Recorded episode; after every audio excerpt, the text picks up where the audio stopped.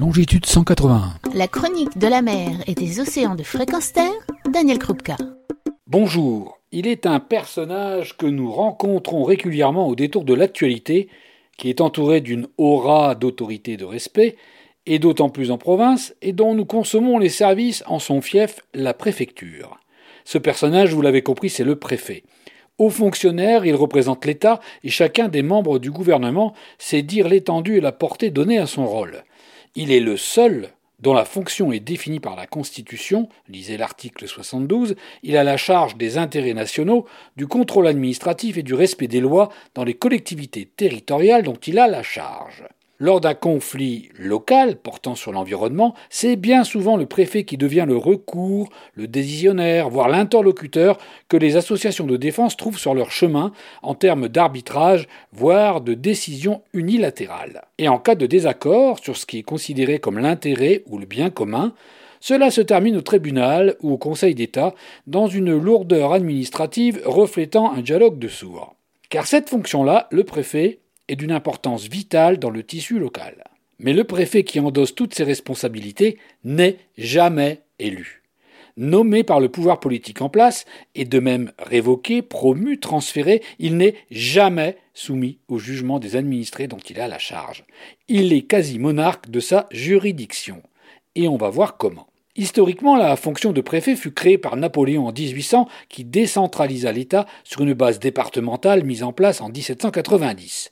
En fait, le préfet est l'héritier de la fonction d'intendant du roi, agent de l'absolutisme royal, très impopulaire, et qui disparurent par décision de l'Assemblée nationale en 1789 pour mieux renaître sous un autre nom. L'étymologie est importante, car le préfet vient du latin profectus, placé à la tête de. C'est dire la notion d'autorité qu'on a cherché à lui donner. Et de fait, les préfets retrouvèrent le pouvoir absolu critiqué chez les intendants royaux. Napoléon dira d'eux qu'ils sont des empereurs aux petits pieds, l'expression montrant leur pouvoir. Après diverses vicissitudes au fil des évolutions politiques, leur rôle a évolué et notamment depuis la Deuxième Guerre mondiale et les lois de décentralisation de 1982. Il existe différents types de préfets, les sous-préfets coiffés par les préfets de département, dont l'un exerce la fonction de préfet de région, préfet de région qui devient en fil des ans une fonction clé.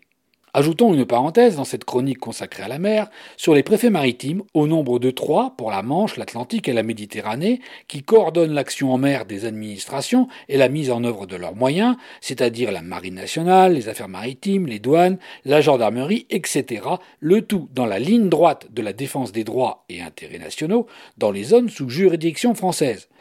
Il revient ainsi au préfet maritime le secours et la sécurité maritime, mais aussi la protection de l'environnement et la lutte contre les activités illicites en mer, dont la pêche illégale par exemple. Voilà pour les préfets des mers. Représentants du pouvoir exécutif, tous les préfets ont pour rôle de faire respecter les lois, les règlements, les valeurs de la République. Ils sont garants de la continuité de l'État et notamment de ses fonctions régaliennes police, organisation de secours. Ça, c'est pour la définition classique. Alors tous ces préfets, où interviennent-ils finalement? Car si les lois de décentralisation ont diminué leur pouvoir au niveau du département au profit des collectivités territoriales, au niveau régional, leur pouvoir se trouve renforcé.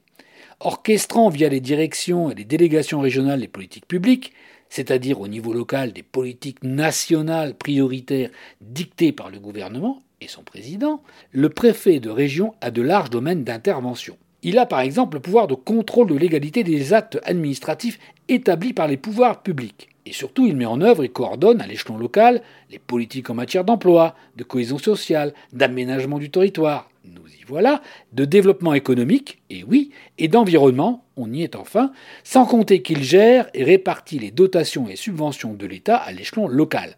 Rappelons que le préfet est sollicité, et l'actualité le démontre, dès qu'on parle d'ordre public le déploiement de CRS par exemple, de lutte contre la délinquance, de sécurité civile, industrielle ou alimentaire. Et la sécurité couvre un large et puissant champ d'application, ajoutant influence et pouvoir. On va y trouver les réseaux de communication et de transport, la prévention et le traitement des risques technologiques naturels, genre plan Polmar en cas de marée noire, et donc aussi l'environnement. Et dans le cadre du développement économique local, l'emploi, la santé, la politique de la ville ou du logement. Bref, un pouvoir considérable par la délivrance d'autorisations diverses, d'arbitrage en cas de conflit ou de gestion de crise. Et si sur le papier le préfet n'a aucune attribution judiciaire, en vertu du principe de séparation des pouvoirs, il remplit des fonctions juridiques qui s'exercent actuellement dans un environnement de plus en plus complexe, marqué par une multiplication des textes. Rien n'échappe de près ou de loin au préfet.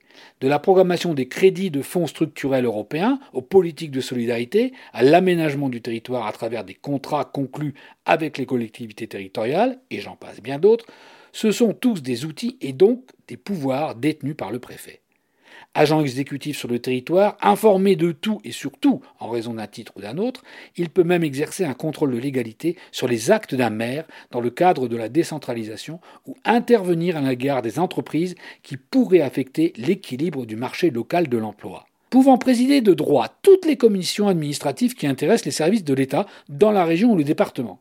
Le préfet est l'interlocuteur incontournable de tous les acteurs de la vie politique, économique et sociale. Résultat, souveraineté de l'État, application des lois et administration des populations, ce résumé montre bien le pouvoir considérable du préfet en dépit des lois d'orientation sur le développement et l'aménagement du territoire, des réformes territoriales et en dépit d'un État qui se veut déconcentré et décentralisé. En retour, si on espère encore une démocratie, on peut se demander qui exerce un contrôle de l'égalité sur ses pouvoirs et comment le réaliser.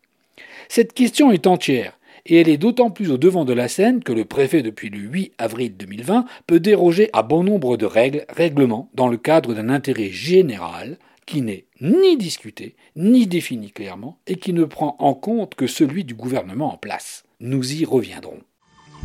Retrouvez et podcastez cette chronique sur notre site.